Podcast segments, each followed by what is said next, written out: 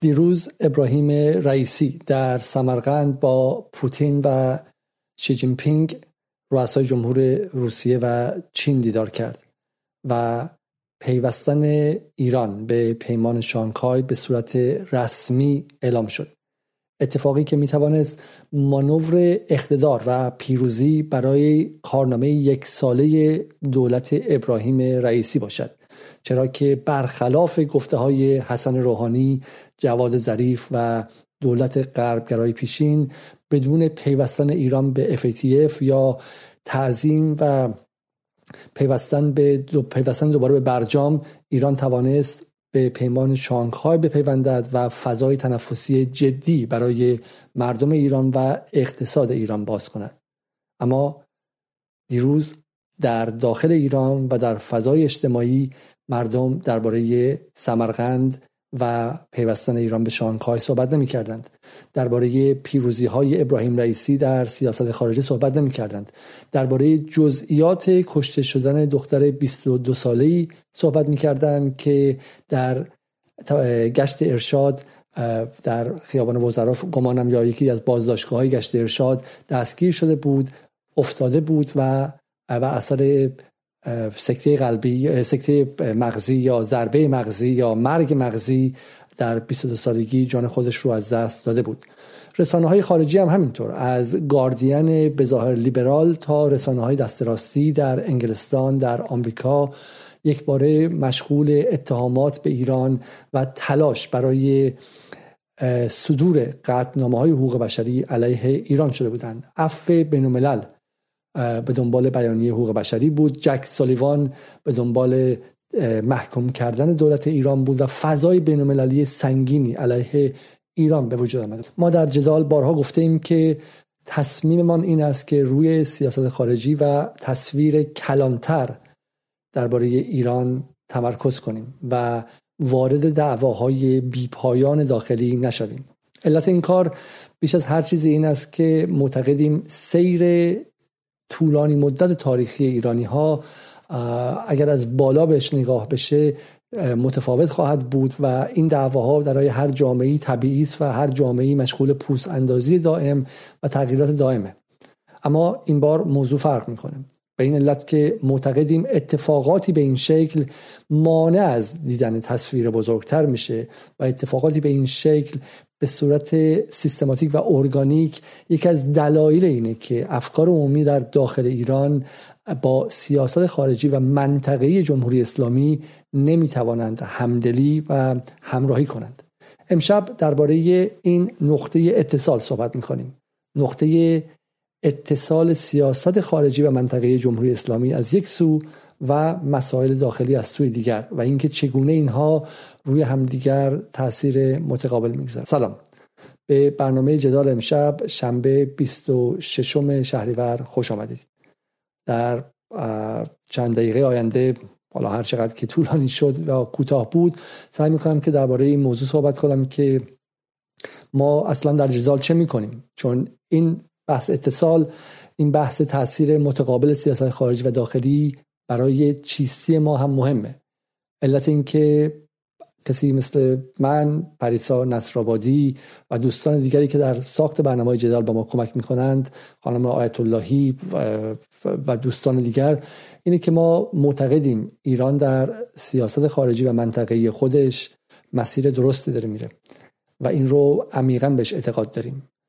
و معتقدیم که ایران در این 42 سال تونسته راه خیلی سختی رو بره که تقریبا باور نکردنی بوده برای کشوری با ابعاد ایران با جمعیت ایران که همه اینها متوسطه و با این همه فشاری که از اطراف برش بوده اما تونسته نه فقط زنجیرهای فراوانی که به دست و پاش بسته بودن رو یک به یک آزاد کنه بلکه تونسته بخشی از منطقه رو هم آزاد کنه و این اتفاقی عظیمه اتفاقی که باید برایش سر تعظیم فرود آورد و, و ما می‌خوایم به این اتفاق کمک کنیم.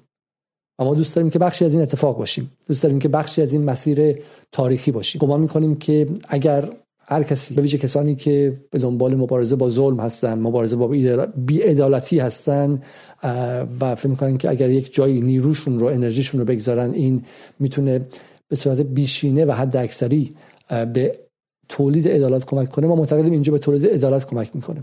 چون اگر جمهوری اسلامی قوی وجود داشته باشه اونقدر قوی که آمریکا به دنبال حمله نظامی بهش نباشه جون 85 میلیون نفر از بین نمیره. این عدالته.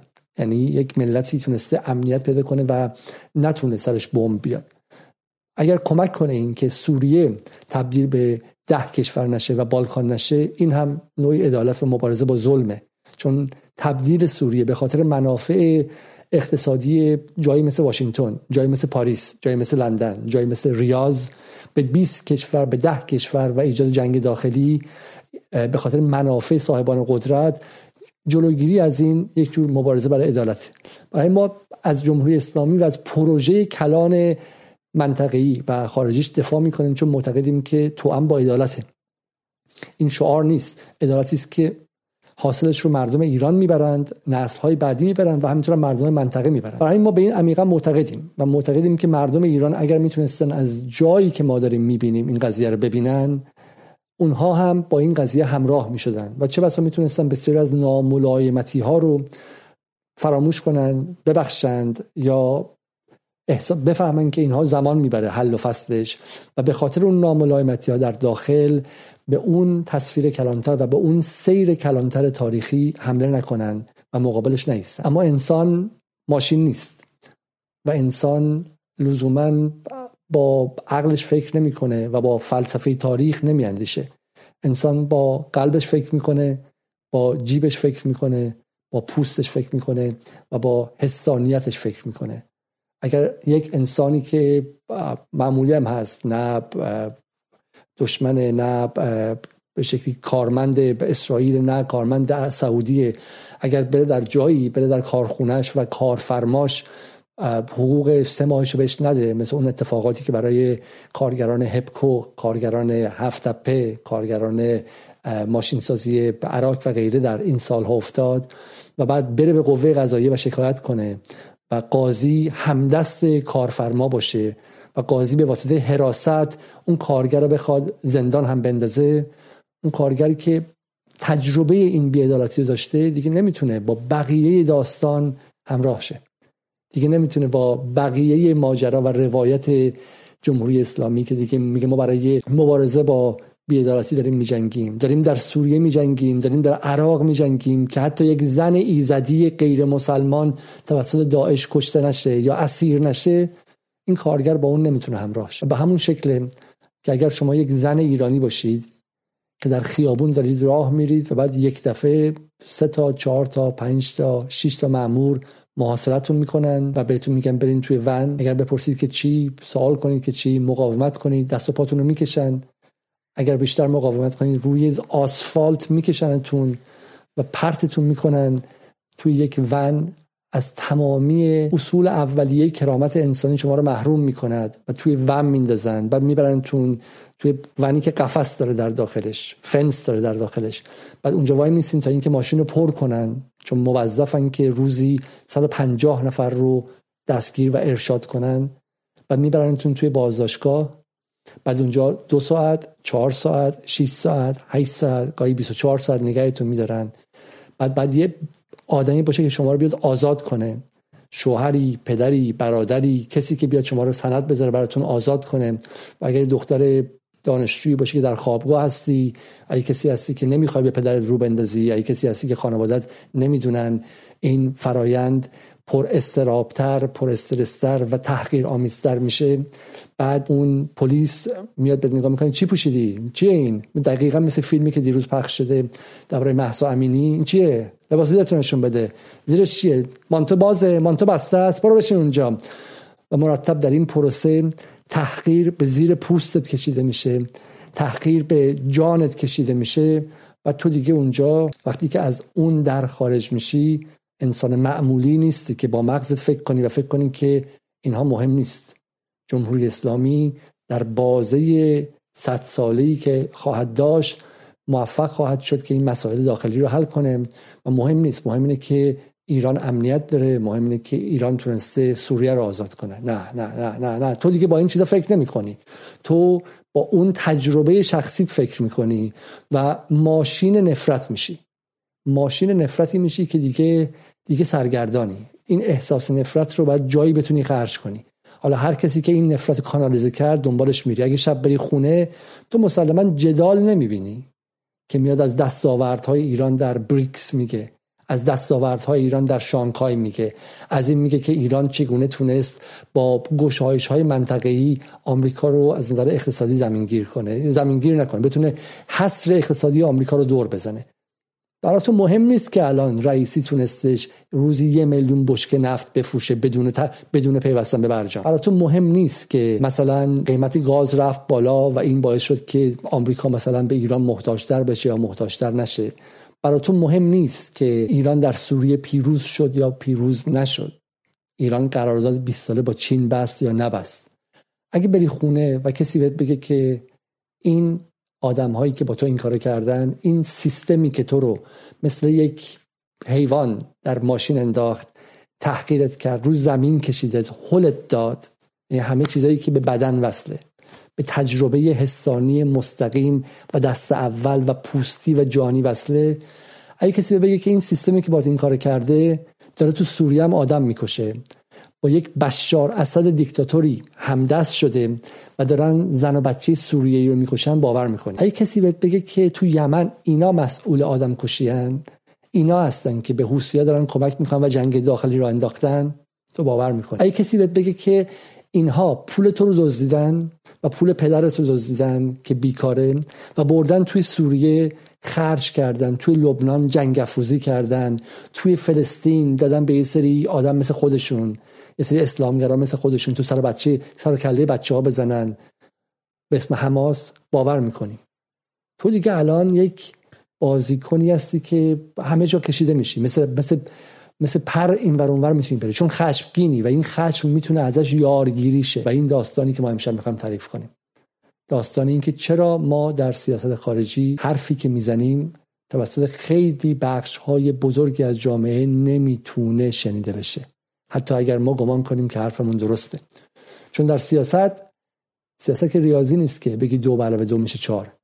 سیاست هر چقدر که عدد ارقام اینفوگراف نمودار نشون بدی با آدم ها آدم یک دستگاه پیچیده حسی و دستگاه پیچیده که با بخش های مختلفش فکر می‌کنه با سیستم عصبیش فکر می‌کنه با تاریخ شخصیش فکر می‌کنه با تجربهش فکر می‌کنه و غیره و به اون شکل نیستش. خب ما امشب درباره این مسائل می‌خوام حرف بزنیم. حدود 811 نفر از شما این برنامه رو می‌بینید. 148 نفر برنامه رو لایک کردید. تشکر می‌کنم که اگر برنامه رو لایک کنید تا اینکه ما ادامه بدیم. حالا اگر می‌تونستیم که کامنت های شما رو هم بخونیم این کارو می‌کردیم. ولی شاید نشه و حتما یک برنامه خواهیم گذاشت که این کارو کنیم. اگرچه ما دیروز در space توییتر این کارو کردیم و برنامه بسیار خوبی بود. بهتون توصیه می‌کنم که در همین یوتیوب هم هست. برین گوش کنید. حتی ما بیشتر برنامه رو برای خانم ها اختصاص دادیم. کسانی که تجربه شخصی داشته باشن و برنامه خیلی خیلی به نظر من برنامه عالی بود. ببینید که زنانی اومدن که خیلیشون زنان محجبه و حتی چادری بودن که بچه های معتقد به جمهوری اسلامی و انقلاب بودن و خیلی خیلی محکم مقابل این وضعیتی که داره اتفاق میفته ایستادن. مقابل این گشت ارشاد ایستادن و تو گفتن که این هزینه که داره اتفاق میفته رو باهاش همراه نیستن. من می‌خوام در مورد چند موضوع امشب صحبت کنم. می‌خوام درباره این موضوع از منظر سیاست خارجی از منظر سیاست داخلی صحبت کنم از منظر دولت رئیسی. می‌خوام درباره جمهوری اسلامی به کلان صحبت کنم و درباره این تجربه تاریخی این به عنوان یک ملت جایی که ایستادیم صحبت کنم و و ببینیم که شاید بتونیم بخشی از این گره رو ما باز کنیم. خب برای شروع بسیار از دوستان گفتن که چرا اصلا در مورد این قضیه حرف می‌زنی؟ فیلم اون بازداشتگاه منتشر شد و قضیه تمام شد. دیگه چیزی برای پرسش نمونده. کمیل خجسته پسر آقای حسن خجسته و از کسانی که گمانم آدم های گذار در سیاست گذاری های رسمی جمهوری اسلامی در عرصه فرهنگه امروز در اینستاگرامش نوشته بود که جمهوری اسلامی مظلومه که به این زودی هم فیلم بازداشتگاه رو نشون داده و و جوابم داده و باز هم متهم میشه و غیره. خیلی از شما مخاطبانم چنین نگاهی داشتید. من اول می‌خوام درباره این صحبت کنم. که اگر شما فیلم بازداشتگاه رو دیدید و دیدید که این دختر محسا امینی به همراه حدود سی چهل آدم دیگه اونجا نشستن و فکر کردین که اتفاق نیفتاده این خودش افتاده و خیالتون راحت شد باید تجدید نظری کنید. خیلی جدی در همه فکرهاتون در بنیان فکریتون.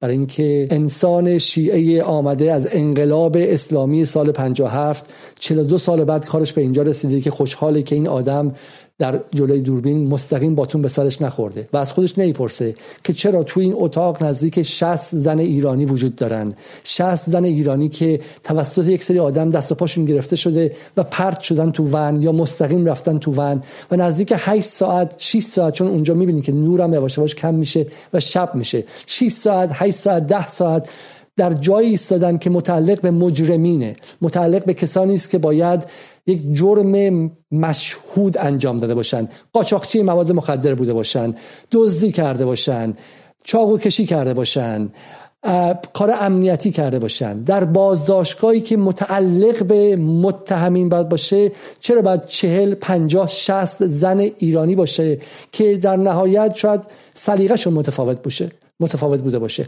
و بگذاریم که اتفاق خیلی عجیبیه. کسی اینجا این اتفاق براش افتاده که هجابش هم هجاب بسیار معمولی بوده. یعنی هجابی بوده که حالا خیلی جالبه که احتمالا پوشش نیمه بومیش بوده. یعنی پوششی بوده در شهر خودش پوششی بوده که صدها سال استفاده می‌کردن.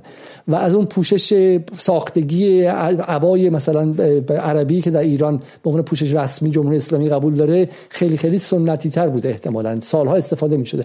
این رو گرفتن. بر چه اساسی؟ بر چه معیاری؟ کسی نمی‌دونه. تشخیص اون زن گشت ارشاد و اون پلیس مرد گشت ارشاده که اون لحظه باید کسی رو بگیرن. خب شما بالا برید پایین بیاید. در سال 1401 این این روش این روش باعث تولید نفرت میشه باعث تولید نارضایتی جدی میشه. اینو من بحث تجربه شخصی خودم میگم. حالا من که مردم قدرت داشتم همیشه از طبقات بالادست ایرانم بودم. اینو با افتخار نمیگم با خجالت میگم. خب برای اینکه جایی که جایگاه طبقاتی که من داشتم محصول سیستم بی بدون عدالت ایران بوده. ولی همون چند باری که من رو گرفتن نکته جالبش این بود دیگه. من اولین بار در 17 سالگی گرفتن. مثل گوسفند انداختنم توی مینی بوس به خاطر اینکه آسین کوتاه داشتم. در میدان منیری رفته بودم خرید ورزشی کنم. گرفتن توی با مینی بوس چرخیدن. هر چی قاچاق فروش و غیره بود. اضافه کردن به مینی بوس بردم ما رو یه جایی که چهار تا آدم اووردوز کرده بودن. سه نفر بالا آوردم مثلا برای اولین بار در 17 سالگی به عنوان دانشجوی سال دوم دانشگاهی که تمام زندگیم درس خونده بودم و چیزی غیر از درس خوندن انجام نداده بودم مثلا چشم باز شده بود و برای اولین بار آسیب های اجتماعی رو اونجا دیدم. خب شاید این خوب بوده باشه. توی سلول 6 متری که 15 نفر از ما رو انداخته بودن من برای اولین بار دیدم که اووردوز از هروئین یعنی چی؟ کسی رو دیدم که داشت همونجا مواد میفروخت. کسی دیدم که تیغی تیزی تمام تنش رو گرفته بود. خال کوبی تو زندگیم ندیده بودم. اونجا دیدم و غیره. آخرش هم به یارو اون افسر گفتم واسه چی منو نگه داشتی؟ کار دانشجو نشون دادم یکی تو سرم زد و گفتش که حالا که پررویی کردی به سوال کردی نفر آخر آزادت می‌کنم خب؟ و در پایانش معاون اون افسری حرف جالبی زد آقا به دل نگیر ما باید هفته ای این تعداد 500 نفر دستگیر کنیم. خب؟ شما هم اون بودین. اصلا دلیلی نداشتش. ولی همین برای من کافی بود که تا روزی که نیومدم انگلیس در سال 79 نیامدم انگلیس و در یک پروسه خیلی طولانی به تدریج با فعالان ضد جنگ آشنا شدم و غیره. هرگز سیاست خارجی جمهوری اسلامی رو نبخشیدم. هرگز سیاست خارجی جمهوری اسلامی رو نبخشیدم. و اینکه فکر کردم که یک سری آدمی که به همون علت تونستن منو بگیرن دفعه بعدش سال 76 بود روز 15 تیر 76 بود. یه بچه 15 ساله کلاشینکوف رو با گلنگدن گذاشت رو سر من موامو چهار زد. دفعه سومش یه پسری که از ماشین رد می‌شد گفت ایست ما وای نستادیم با شلیک بالای ماشین. اصلا قشنگ غرب وحشی بود. خب اون سالهای دهه هفتادی که من بودم دوره آقای خاتمی هم بود. فرق نمی‌کرد بین خاتمی و غیره. ولی اینها در ذهن من باقی موند چیز دیگه ای می‌خوام بگم. دفعه قبل دفعه بعدم خود روز دوم خرداد بود که ما با ماشین داشتیم می‌رفتیم ماشین از بغل ما اومد طرف گفت وایسین باز دوباره با هفت‌تیر اومد بیرون. یعنی من من خودم در تجربه به عنوان پسر درسخوان ایرانی که در 16 سالگی هم رفتم برق شریف در اون سالها سه بار فقط با اسلحه یعنی با تفنگی که طرف گرنگدن کشید من نگه داشتن که وایسا اینجا. خب این تجربه من از جمهوری اسلامی بود. برای من وقتی که توی فضای عمومی وای میستم می‌بینم که طرف داره به سیاست خارجی جمهوری اسلامی فوش میده. از بالا تا پایینش جا نمی‌خورم. وای میستم باش گفتگو می‌کنم. چون می‌دونم اونم یه علی علیزاده دیگه ایه که حالا شانس اینو نداشته که با جرمی کوربین آشنا شه. شانس اینو نداشته که با ائتلاف ضد جنگ تو انگلیس آشنا شه. شانس اینو نداشته که در تاریخ شخصیش بیاد ببینید که آقا هر اتفاقی که تو ایران افتاد ظلمی که تو انگلیس داره میشه و تو آمریکا داره میشه ابعادش هزار برابریه. شانس اینو نداشته که ببینه تو انگلیس. همین امروز که ما داریم حرف می‌زنیم پریروز یه پسر 24 ساله سیاه پوست رو به شلیک کرد پلیس انگلیس بدون اینکه هیچ گناهی کرده باشه کریس هبا و الان سه روز چهار روز یه هفته است که جامعه سیاه پوست انگلیس شوکه است مردم هم که تو خیابون ریختن بی بی سی سعی کرد که تظاهرات دزدی کنه بگه اینا به خاطر ملکی بودن. در حالی که مردم در اعتراض و ابراز نفرت از نجات پرستی کثیف پلیس نجات پرست انگلیس تو خیابون ریخته بودن. آدم های دیگه این شانس رو ندارن که بیان و خارج شن. و دوم از همه آدم های دیگه این شانس رو ندارن که بیان و با مسائل داخل ایران هر روز در ارتباط نباشن. خیلی از من می‌پرسن که آقا تو اگر ایران بودی هم آیا همچنان از جمهوری اسلامی اینجوری دفاع می‌کردی؟ من جوابم خیلی صادقانه است. میگم نمی‌دونم. ولی که منم انسانم. من اگر ایران بودم بعد هر روز می‌خواستم برم یه اداره ای و تو اداره می‌خواست طرف از من رشوه بگیره. بعد من می‌رفتم یه جایی استخدام شم می‌بینم که یه آقازاده ای طوله یکی از این مقامات اومده و از من جلوتر رفته با اینکه پنج برابر من خنگ بوده و درسم نخونده بوده زحمتم نکشیده بوده. ولی چون رانت داشته رفته بالا بعد می‌رفتم تو خیابون یکی منو دستگیر می‌کرد چون مثلا چم یا زنمو دستگیر می‌کرد چون مثلا حجابش عقب رفته یا حجابش هم درست بوده حتی ولی بعد اون عدد رو پر می‌کرده تو دفترچه دستگیری ها من نمی‌دونم شاید منم وقتی در ایران بودم نگاهم عوض می‌شد. نمی‌دونم. آدم ها ساخته شرایطن. آدم ها در انتظاع زندگی نمی‌کنن. در خلا زندگی نمی‌کنن. آدم ها از تجربه روزانهشون میان بیرون. و همه سوال اینه. اینه که چی میشه که ما به رغم این که می‌دونیم اون گشت ارشاده اون ونه تولید کسایی می‌کنه که دیگه آشتی نمی‌کنن. اون دستگیریه تو خیابون کاری می‌کنه که طرف دیگه با کلیت جمهوری اسلامی دلش صاف نمیشه ما این ون رو تو خیابون گذاشتیم اون دستگیری رو انجام میدیم اون کارها رو درباره سبک زندگی انجام میدیم. این این سوال خیلی خیلی مهمیه و ما می‌خوایم امشب بهش جواب بدیم. برای من از اینجا می‌خوام شروع کنم. اونهایی که اون ویدیو رو دیدن از بازداشتگاه از خودشون با این بپرسن. که محسا امینی اصلا فکر کن زنده اومده بود بیرون از اونجا. یه دختری که از شهرستان بلند شده اومده تو ترمینال همونجاها تا پیاده شده دستگیر شده خب؟ بعد تنش لرزیده بدنش لرزیده دو ساعت سه ساعت چهار ساعت 6 ساعت آخر هم تعهد می‌گرفتن و مینداختنش بیرون خب؟ من می‌خوام به این فکر کنید شما. که اون محسا امینی اگر زنده مانده بود چه بلایی سرش میومد محسا امینی اگر از اون بازداشتگاه سالم بیرون اومده بود چه ذهنیتی با خودش می آورد آیا محسا امینی طرفدار قاسم سلیمانی باقی میموند؟ طرفدار علی خامنه ای باقی میموند؟ براش به شکلی پیروزی های ایران در منطقه مهم می‌شد؟ یا اینکه محسا امینی با اون تجربه کسی می‌شد که اگر در اینستاگرام گرفتار مسیح علی نژاد و نوشتهاش می‌شد دنبالش می‌رفت؟ و اگه مسیح علی نژاد می‌گفت که تنها راه درست کردن ایران تحریم اقتصادی از طرف واشنگتن می‌گفت خب احتمالا راست میگه دیگه. اگه مسیح علی نژاد بهش میگفتش که منو می‌خوان ترور کنن می‌خوان منو بکشن و ما باید از به خاطر این قضیه بیانیه بدیم علیه ایران در سازمان ملل محسا امینی می‌گفت خب احتمالا راست میگه دیگه خب. و اگه شورای حکام میگفتش که این آخوندا این جمهوری اسلامی اینا دارن کار مخفیانه می‌کنن دارن بمب اتم می‌سازن دروغ دارن میگن اینا. اینا توی آژانس به آژانس راست نمیگن. اینا دارن یه فعالیت مخفی می‌کنن. محسا امینی هم احتمالا میپذیرفت دیگه. ببین این هاست که این به هم وصل میشه. این هاست که اینها رو به هم وصل می‌کنه. ببین اصل قضیه اینجاست.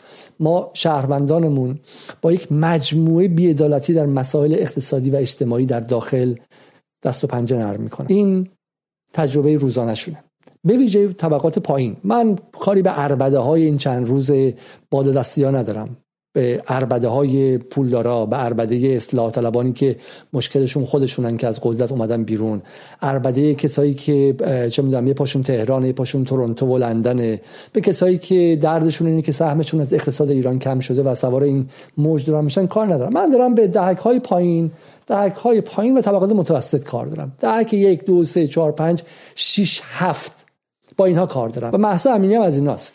محسا امینی اگه پول داشت سوار از با ماشین شخصی میمد تهران. اصلا گرفتار گشت ارشاد نمی‌شد. اصل قضیه اینه. محسا امینی اگه پول داشت پلیس که می‌دید سوار اون ماشین های شاسی بلند آخرین مدل پلیس جرئت نمی‌کرد سراغش بره. حرف که می‌زد از اقتدار حرف می‌زد. آخرش هم می‌گفت به پدرش زنگ می‌زد به داییش زنگ می‌زد. خب برای اینکه ما می‌دونیم که سرمایداران ایران و بخش های امنیتی و صاحب قدرت سیاسی الان با هم نزدیکن. ما الان می‌دونیم که اگر شما مینی جوب پات باشه و نیمه برهنه باشی تو خیابون اما اگر بابات صاحب یک از اون کمپانی بزرگ باشه اون کمپانی بزرگ حتما با دو تا از نمایندهای مجلس یکی دو تا استاندار و احتمالا چند تا امام جمعه با همدیگه آشنا هستن و با یه تلفن تو رو میارن بیرون. و این تو صدای تو منعکس میشه. تو اقتداری که تو صدای تو هستش با من خانوم و اون پلیس زن که حالا با 6 میلیون 7 میلیون داره کار می‌کنه صدای تو رو که میشه مثلا تو رو دستگیر نمی‌کنه. برای همینه که ون گشت ارشاد بالای ونک جرأت نداره بره. ون گشت ارشاد بالای میدون ونک جرأت نداره پاشو بذاره. عین سگ عین سگ از پولدارا میترسن. گشت ارشاد مال فقراست. گشت ارشاد مال طبقه متوسط و طبقه متوسط پایینه. پولدارا تو باستی هیلز پول پارتی دارن الان. pool party دارن و مهمونی های جنسی دارن. بچه های آقازاده ها و بچه های خیلی از مقامات الان pool party دارن دختر و پسر با مایو مشغولن و اونجا گشت ارشادی در کار نیستش. کسی جرأت نداره به اونا بگه بالا چشم ابروه. ویسکی پشت ویسکی که داره باز میشه. اکستاسی داره مصرف میشه. مواد داره مصرف میشه. از بیورلی هیلز بیورلی هیلز تره کارایی می‌کنن که تو انگلیس که من 22 ساله زندگی کردم ندیدم. و اونجا گشت ارشاد جرأت نداره بره. گشت ارشاد مال محسا امینیاست مال شهرستانی ها مال بچه های پایین مال مال خیابونای پایینه. اونجاست که زورش می‌رسه گشت ارشاد که بخواد این اقتدار رو نشون بده. پس بحث ما اینه. بحث ما اینه که این اتفاقات الان الان ایده اومدن که میگن که شهر نمی‌تونه عقب بره شهر نمی‌تونه جلو بره شهر نمی‌تونه عقب بره چیه؟ پس این گشت ارشاد خب باید همه جا باشه دیگه. اگر بحث حجابه باید این بتونه همه جا باشه. و این بحث بحث حجاب نیستش. الکی هم بحث شرع و دین و اینها رو واتی نکنید. بحث بحث چیز دیگه بحث این که داره اعمال قدرت میشه. برای نوعی از حالا ارتباط گیری با یه بخشی از جامعه. اینو وحید یامین پور گفت. و من می‌خوام جوابش اینجا بدم. وحید یامین پور گفتش که در این ویدیویی که بهش منتصب بود از سه سال پیش که جمهوری اسلامی امنیتش بر اساس بخش های مذهبی که حاضرن برن در سوریه براش کشته شن و این بخش ها مثل زن حججی میگن که ما شوهرمون سرش رفت که روسری از سر مردم نره. برای همین این به شکلی بدبستان فرهنگی بین جمهوری اسلامی و این بخش ها و ما نمی‌تونیم. این بحث به امنیت ملی ایران گره خورده. من می‌خوام بگم که این تحلیل تحلیل بسیار خطا و اشتباهیه. اولا که اون کسانی که سرشون برای جمهوری اسلامی رفت از جمله حاج قاسم سلیمانی کسایی بودن که می‌گفتن که آقا اینها همه دختر ما هستن. کسی که تو سوریه سرش رفت تا زن مسیحی سوری کشته نشه توسط داعش توسط داعش رو زمین کشیده نشه توسط داعش سرش بهش تعرض نشه بهش تجاوز نشه یا در عراق زن ایزدی بهش تعرض نشه اون کسیه که از همه چیزش گذشته. اون ما با اون مشکل نداریم خب. اون ائمه جمعه صاحبان قدرت تولید کنندگان discourse بهش گفتن که حجاب خیلی مهمه اسلام همش حجابه اون بنده خدا هم زن شهید حججی اتفاقا من بهش احترام می‌ذارم.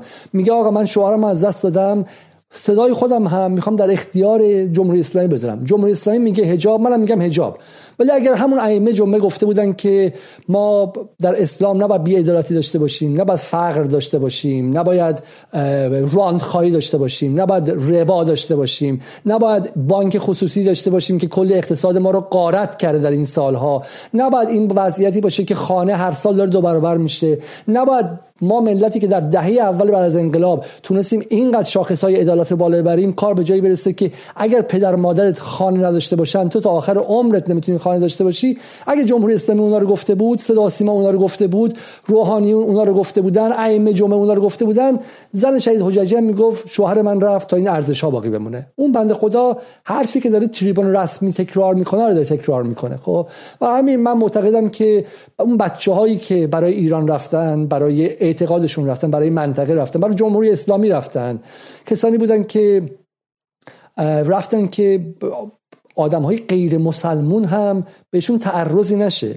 اونا کسانی نبودن که برن که بعد در داخل ایران امنیت شهروندان عادی به خطر بیفته و به شکلی زن خود ایرانی روی زمین کشیده بشه بعد بره در داخل بازداشتگاه در 22 سالگی بیفته که حالا دعوا باشه که آیا باتوم سرش خورده تو ون در گشت ارشاد یا خودش از ترس سکته کرده یا بیمار بوده یا هر چیز دیگه بوده؟ این بحث ها مطرح شه. خب برای همین اینها رو واگذار نکنید به بچه های جنگ. کسی که میره جونش رو کف دست می‌گیره اون همه چیزش رو برای این کشور گذاشته و اگر بهش بگن که آقا امنیت ملی ایران مسلحت ملی ایران. همون چیزی که آقای خمینی بهش گفت مسلحت نظام. مسلحت نظام اینه که جامعه رو از هم سپاره نکنیم چهار پاره نکنیم. بخش های مختلف جلوی همدیگه نذاریم. پاس گل ندیم به مسیح نجات به تلویزیون انگلیسی به تلویزیون اسرائیلی. اونم معلومه که موافقت می‌کنه. برای این مسئله اونا نیستن. مسئله مسئله اونا نیستن. مسئله اون ائمه جمعه هن. مسئله اون آدم هایی در به شکلی در مناطقی هستن که این نقطه رو به عنوان ویترین قضیه گرفتن و روی این پافشاری می‌کنن. خب از تمام اونقدر قدرت دارن اونقدر قدرت دارن که جلوی خیلی هوای میستن من حالا می‌دونم که سر قضیه حجاب خدای خامنه ای هم ایستاده و دلایلی هم داره. مثلا در سال 96 وقتی که بحث دختران خیابان انقلاب اتفاق افتاد آقای خامنه ای اومد اونجا عقب نرفتش. خب دو تا مسئله است. یکی اینکه بحث به شکلی قانون حجاب آقای خامنه روش وایساده. ولی آقای خامنه هرگز و هرگز رو گشت ارشاد حرفی نزده. این خیلی بحث مهمیه. و این رو دارم بهش منتصب می‌کنن در مورد خود قانون حجاب هم آقای خامنه‌ای دو تا قضیه است. که این خود قانون باقی بمونه مثل قوانین دیگه. ما کلی قانون در این کشور داریم که قانون هستن مثل قانون دیش ماهواره. ولی دیگه آدم نمیفرستن تو خیابون. قانون هایی هستن که به تدریج بین جامعه و نظام سیاسی یه تعادل و توازن اتفاق افتاده و هر روز نظام سیاسی به رغم اینکه اون قانون اجراش دیگه غیر ممکنه روش اصرار و لجاجت نمی‌کنه. خب؟ برای قانون حجاب می‌تونه باشه. اما تبدیلش به گشت ارشاد تبدیلش به چیزی که شما می‌دونید که نظرسنجی ها نشون داده. خودش خود صاحبان نظرسنجی می‌دونن که حتی بخش عمده از جامعه ایران که معتقد به قانون حجابه مخالف گشت ارشاده این آماری که من شما میدم مال فقط دو سه سال پیش تازه و این آمار تغییر کرده از اون موقع. و اون آماری این که اکثریت جامعه ایران بالای 50 درصد هنوز خواهان نوعی حجاب اجباری هستند اما اکثریت جامعه ایران مخالف قوه قهریه و استفاده از گشت ارشاد. این مال چه سالی؟ مال سال 98 بود. خب الان که سال 1401 و این تغییر مفصلی کرده. اکثر جامعه ایران نمی‌خواد که با چوب با با, با توم با شلیک هوایی به شوهر با دست و پا انداختن تو ون این اتفاق بیفته. اینو نمی‌خواد. خب و این چه کسی که لجاجت می‌کنه؟ این همون کسیه که توی صدا و سیما وقتی که آقای خامنه‌ای دیدار داشت با دانشجو سه سال پیش و این دختر بدون چادر رفت اونجا این تصویر رو از صدا و سیما حذف کرد شب نشون نداد. یعنی اینقدر زور داره که می‌تونه تصویر آقای خامنه‌ای رهبر ایران حذف کنه. الان رئیس سازمان امر معروف نهی از منکر ببینید. آقای مفتاح اینو گفته.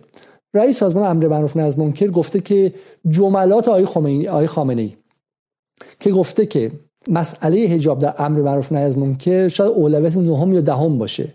و قبل از اون هفتش تا اولویت دیگه است. این جمله رو حذف کرده. بریم ببینید که رئیس سازمان امر معروف نهی از منکر کیه. بریم پیدا کنید. ببینید که این آدم به کجا وصله. چه منفعتی داره در اینکه حجاب رو بیاره اول. به کجا وصله؟ و اون اقتصاد سیاسی که به اینجا وصله رو پیدا کنید. چی میشه که مهرشاد سهیلی ها در بخش های مختلف قدرت در ایران جا خوش می‌کنن؟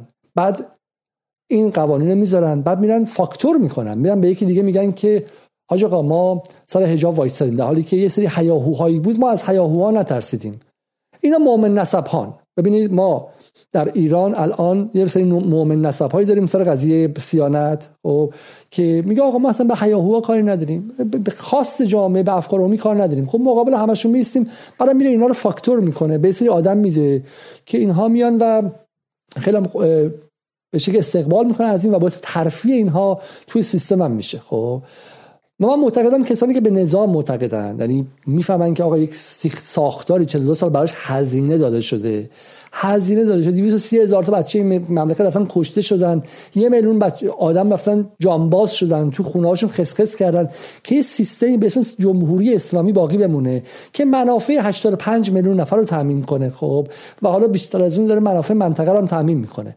و اون کسایی که این کارو کردن این هزینه رو دادن می‌دونن که بعد این منافع 85 میلیون نفر باشه. اونا هیچ خودخواه نبودن بگن اون چیزی که ما می‌خوایم. این کسایی که دارن این قوانین اقلیت محور رو تحمیل می‌کنن و سرش میجنگن اونا کسایی نیستن که جون داده باشن پا, پا داده باشن دست داده باشن. اون اون نگاه نیستش خب؟ این از جای دیگه دارم میان. ولی حالا بریم سر بحث سیاست خارجی جمهوری اسلامی. چیزی که برای من عجیبه و برای دوستان ما هم عجیبه اینه که جمهوری اسلامی در سیاست خارجی یک نگاه بسیار رو به جلو و مترقی داره. نگاه جمهوری اسلامی در سیاست خارجی من بدون ترس دارم اینا میگم به عنوان کسی که همین امروز از صبح تا شب از صبح تا حالا مثلا نزدیک 5 تا تهدید مرگ گرفتم خب به خاطر این محسا امینی احساسات بالاست. تمام نیروهای مجاهدین خلق و سلطنت طلبا و همه ترول های سعودی و اسرائیل همه بسیج شدن. همینجوری تهدید به مرگ که میگیریمت خونت می‌دونیم تو لندن کجاست میکشیمت می‌دونیم زنت کیه میکش اینا رو همه رو گرفتم ولی با این حال دارم میگم سیاست خارجی جمهوری اسلامی مترقیه چرا؟ چون یه جور رواداری استراتژیک توش هست. جمهوری اسلامی نمیگه تو ونزوئلا اینا شیعه نیستن و چاوز ممکنه که کمونیست باشه بی خدا باشه با خدا باشه. بغل زنای نیمه لختی میره وای میسته با همدیگه میرقصن آهنگ می‌زنه و غیره. جمهوری اسلامی میگه آقا ونزوئلا مقابل یه ظالم گنده به اسم آمریکا ایستاده و ما با همدیگه متحدیم. خب و ما این برای مهمه. ما این رو بهش اولویت میدیم نه مسائل دیگر رو. این میشه رواداری استراتژیک. این میشه ایستادن روی خط درست. توی سوریه میگه که بشار اسد علویه علوی نیست زنش روسایی داره روسایی نداره تو محلشون دخترها لخ میگردن چه می‌دونم مهمونی دارن کلاب توشون بازه. همه چیزایی که تو ایران الان دارن استفاده می‌کنن که بگن آقا ایران چرا تو سوریه جنگید؟ جمهوری اسلامی میگه تو سوریه جنگیدیم برای اینکه اینها داشتن از تجزیه شدن خودشون و منطقه جلوگیری می‌کردن خب؟ و اینها در نهایت کل سمت و سوی کلی سوریه سیاست خارجیش مهار اسرائیل جلوگیری از بست استعمار در منطقه است. چون اسرائیل چیه؟ اسرائیل یه قده, قده سرطانیه خب که متاستاز میده. خودش رو به زور آوردن تحمیل کردن و این برای اینکه بتونه باقی بمونه بعد بقیه منطقه رو مثل خودش کنه مثل سرطان. باید عراق رو تجزیه کنه از توش کشور مستقل کردستان در بیاره. بعد ایران رو تجزیه کنه.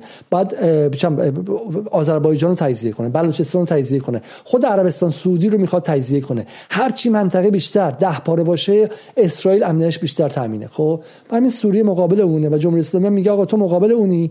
این به نفع کل منطقه است. من باهاتم. کاری ندارم که زنت روسایی داره نداره. علوی هستی سکولاری و غیره. توی لبنان این اکثر شما هزار بار دیدین دیگه. دختران خیلی زیبای لبنانی با آستین کوتاه و چه می‌دونم غیره و غیره با عکس حزب الله روش و پرچم زرد حزب الله اینا میگن آقا ما با اینا داریم متحد میشه آره این هوش جمهوری اسلامی و رواداری استراتژیک جمهوری اسلامیه. خب که در لبنان با کسانی متحده و از امنیت کسانی دفاع می‌کنه که شبیه ما نیستن. این میشه رواداری استراتژیک در سیاست خارجی. و نگاهش هم غیر هویتی در سیاست خارجی. حاج قاسم سلیمانی بارها گفت که آقا ما با کسانی کار می‌کنیم که شیعه نیستن. در فلسطین شما می‌دونید که 2008 سال 97 نظر می‌خوام. سال 87 یا عضو می‌خوام. سال 88 اردیبهشت 88 رفتن. به خیلی از مراجع ایران گفته بودن که این فلسطینیا ناسبی هن. به ائمه فوش میدن. آقای خامنه ای سخنرانی کرد و توضیح داد که اینا ناسبی نیستن. خب بعد رفتن پیدا کردن که تو غزه مثلا به امام حسین هم احترام می‌ذارن و غیره. و حالا این راه حل اینها بودش. من اصلا میگم آقا اینا فرضم اصلا با شیعه خوب نبودن. و جمهوری اسلامی از منظر منافع استراتژیک کلان 85 میلیون ایرانی و بقیه مردم منطقه می‌دونست که بعد با اینها کار کرد. برای همین نگاهش هویتی قومیتی مذهبی نبود. نگاهش کلان بود. نگاهش افقش بلند بود. سر حاج قاسم سلیمانی و سر علی خامنه ای اینجوری پایین نیستش که فقط خودمون خودمون من تو تو شیعه دوازده امامی هستی. خب از نظر ولایت فقیه با من صد درصد موافقی. نه نیستی برو برو کنار. من باید کار نمی‌کنم. نه. اتفاقا با شیرازی ها کار نکردن. چون شیرازی ها خطر امنیتی بودن. فرقه شیرازی تو عراق. وسط جنگی که آمریکا تو این منطقه را انداخته بود داعش ساخته بود شیرازی یادشون اومده بود که به عمر فوش بدن و به به عایشه فوش بدن و افزایش تفرقه های قومی کنن و غم زنی کنن و تصویر شیعه رو به عنوان قوم خیلی عجیب نشون میده. آقای خامنه‌ای جلوشون ایستاد و هنوز داره به خاطرش فوش می‌خوره. برای همین نگاه جمهوری اسلامی در سیاست خارجی قومیتی هویتی و تفرقه گرایانه نیست. بلکه روادارانه متکثر استراتژیک و معطوف به افقهای بلند تاریخی است. و به داخل که می‌رسه آدم میمونه. این سیاست به شدت تنگ نظرانه هویتی بسته و کوچیک میشه. و در خارج ما از گروه های بسیار نامتجانس و غیر شبیه خودمون یارگیری می‌کنیم. و در داخل مردمی که 95 درصد شبیه ما هستن رو انگار میرونیم. الان اصلا دیروز سالا بریم پیروز سالا بریم ببینیم که سر قضیه محسا امینی.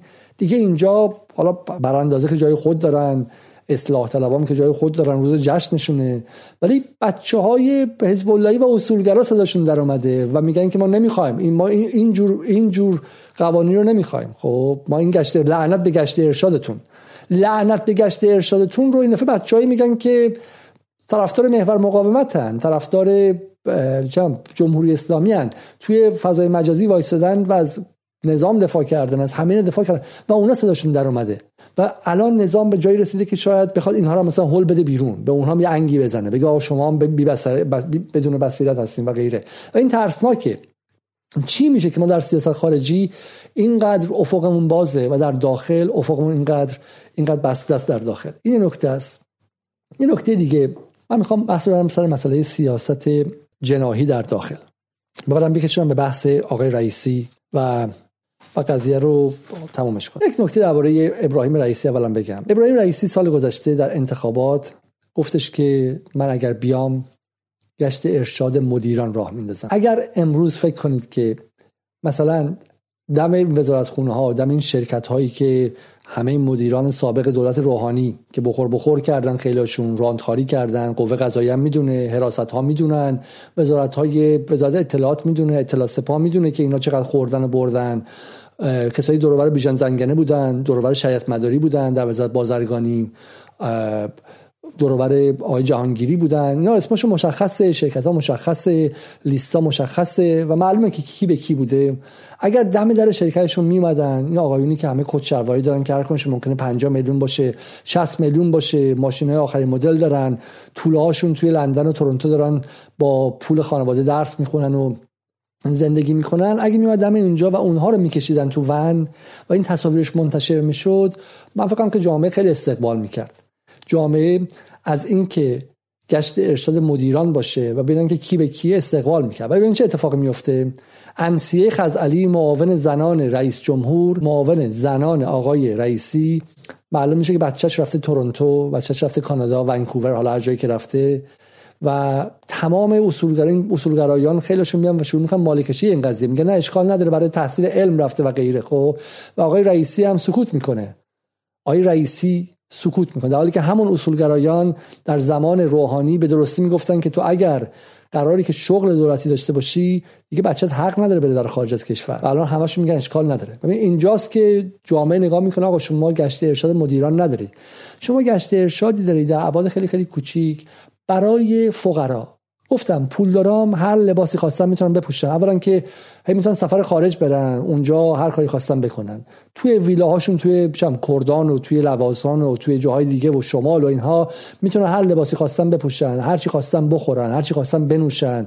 لازم هم شد یه پولی تو جیب نیرو انتظامی می‌ذارن براشون نگهبانی هم می‌کنه. این فقرا هستن این فقرا هستن این طبقات متوسط هستن که باید تمام اون چیزهایی که بالایی ها میگن انجام بدن. این بی قدرتان هستن که نه سهمی در سیاست دارن نه می‌تونن نماینده مجلس شن نه می‌تونن استاد دانشگاه شن اگه غیر خودی باشن نه می‌تونن شغل درجه یک بگیرن استاندار شن.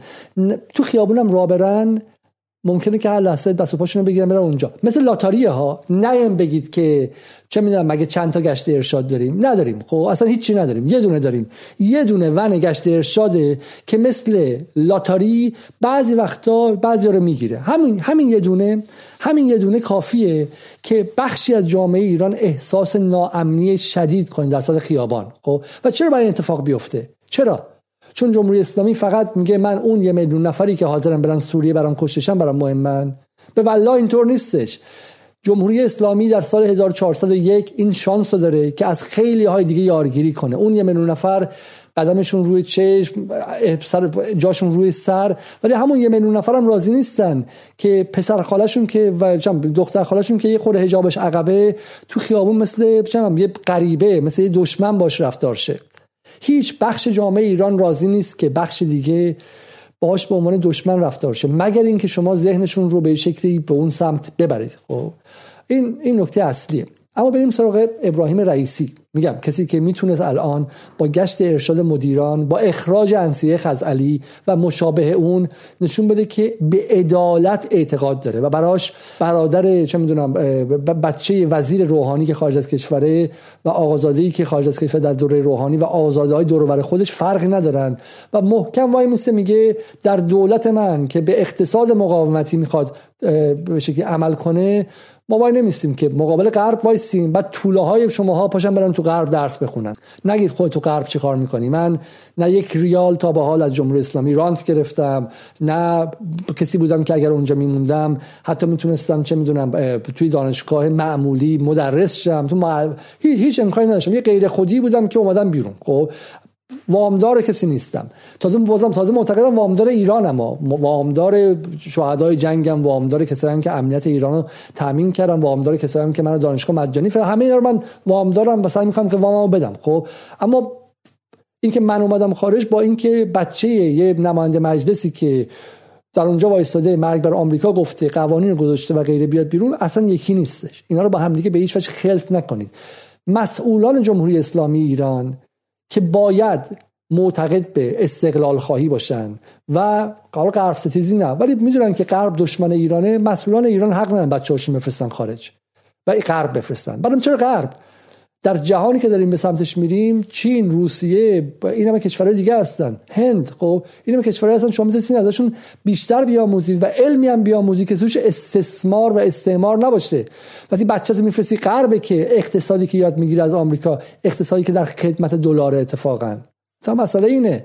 اگر اونها رو چین فرستاده بودی به یاد می‌دادن که چگونه از اقتصاد دلاری فرار کنی. و سال 98 وضع اونجوری نمی‌شد اتفاقا. یعنی از منفعت خودتم بود به نفع بود که بچه رو واشنگتن نفرستی و بفرستی به یک جای دیگه.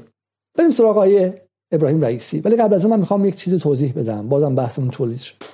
من می‌خوام نگاه کلی جامعه رو تولید توضیح بدم به این جناهای موجود. ببینید از نگاه جامعه از نگاه خود ما.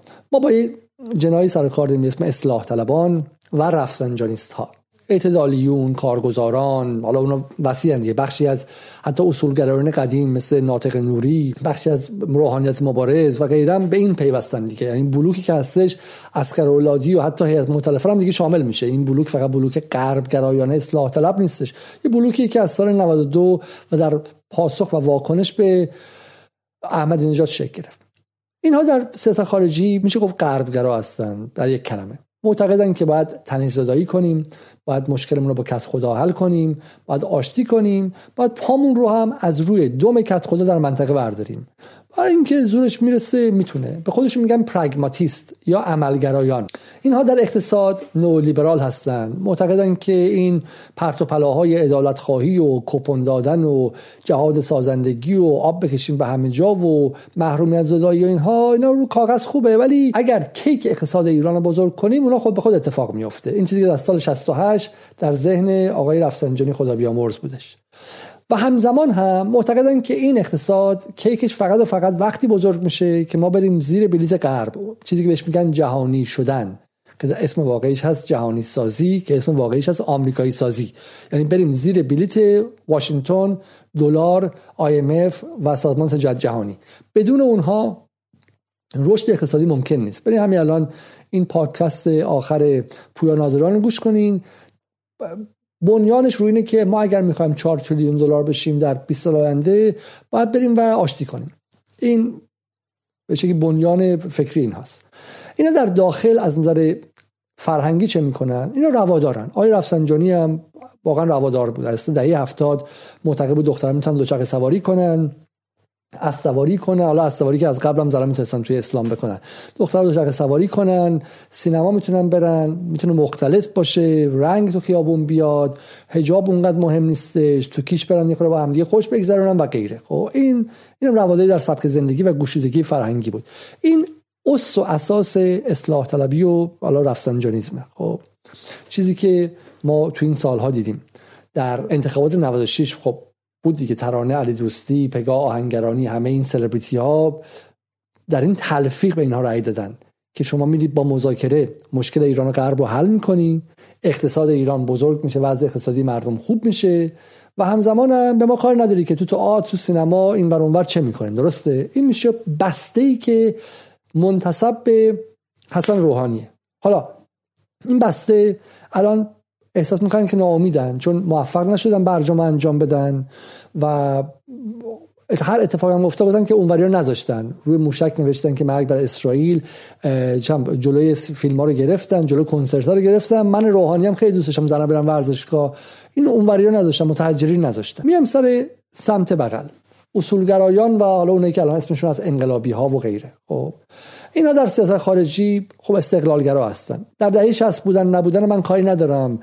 در دهه 70 به بعد حداقل پشت سر آقای خامنه ای رفتن. آیا بهش اعتقاد داشتن؟ من نمی‌دونم. آیا به خاطر این بود که مجید آقای خامنه ای رو بگن؟ چون حالا تو این کلاپاسی که داشتیم مطرح شد که آقا اینا در دهه 60 خیلی ضد آمریکایی نبودن بعدن شدن. ما اصلا وارد کنه اینا نمیشیم. اون چیزی که ازشون الان داریم می‌بینیم اینه که در سیاست خارجی استقلالگرا هستن و حداقل نمیگن که ما بریم بدیم بره. بدیم بره یعنی هر چی داریم نداریم توی مسائل نظامی دفاعی. بدیم با آمریکا که بعد لطف کنه مثلا بخش از تحریما رو برداره. اینجوری نگاهشون نیستش. خب از موشک هم کیف می‌کنن از پهباد هم کیف می‌کنن.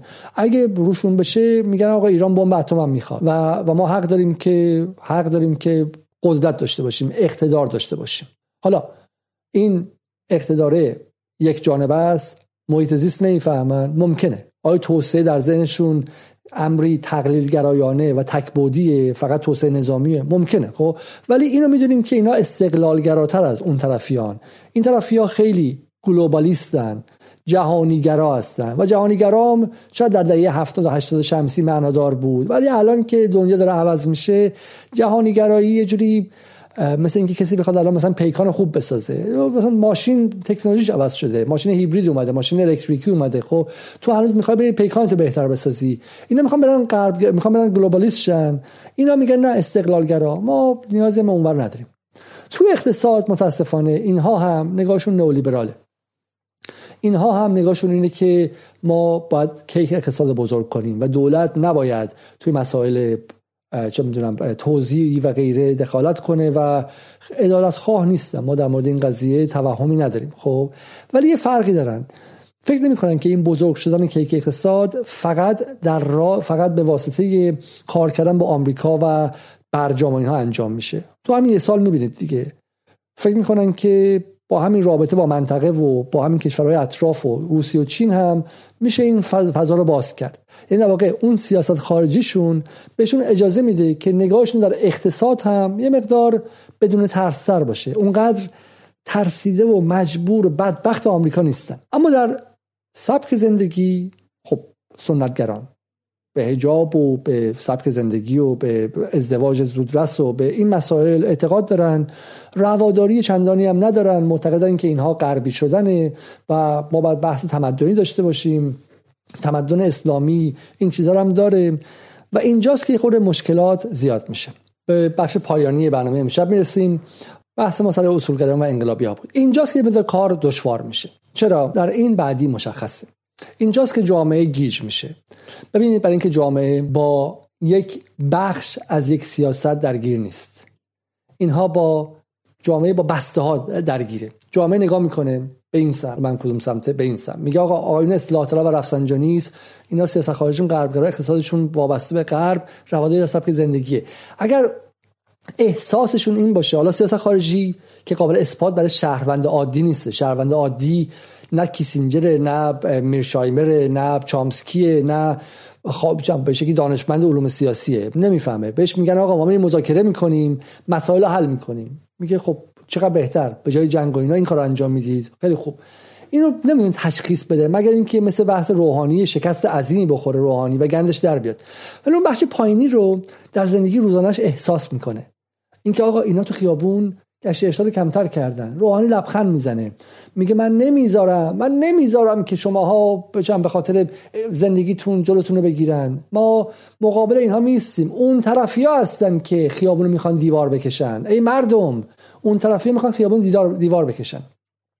اما میم اونور جامعه براش استقلالگرایی خب ارزشه. از در انقلاب اومده هیچ کس از استقلال بدش نمیاد. قاسم سلیمانی تو این کشور ابر قهرمان بود در حد رستم دستان باش رفتار کردن. برای همین در ذات و فطرت هر ملتی اینه که از قهرمانانش از ایستادن سر مرزها سر استقلالش حمایت کنه.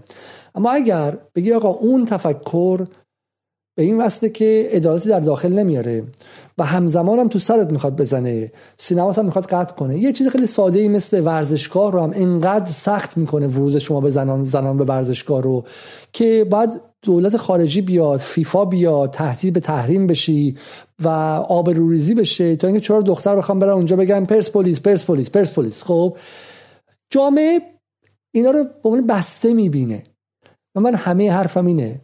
که یک بخش عمده از جامعه ایران که منفعتش با این اصلاح طلبانی که می‌خواستن کشور رو در دهه هفتاد و هشتاد دو دستی تقدیم آمریکا کنن و انقلاب مخمله تو ایران را بندازن و اون آقایون رفسنجانی و سردستشون حسن روحانی که مثل بوریس یلسین می‌خواست ایران رو از درون متلاشی کنه و بفروشه به آمریکا به واشنگتن پروژش انگار واقعا فروپاشی ایران بود.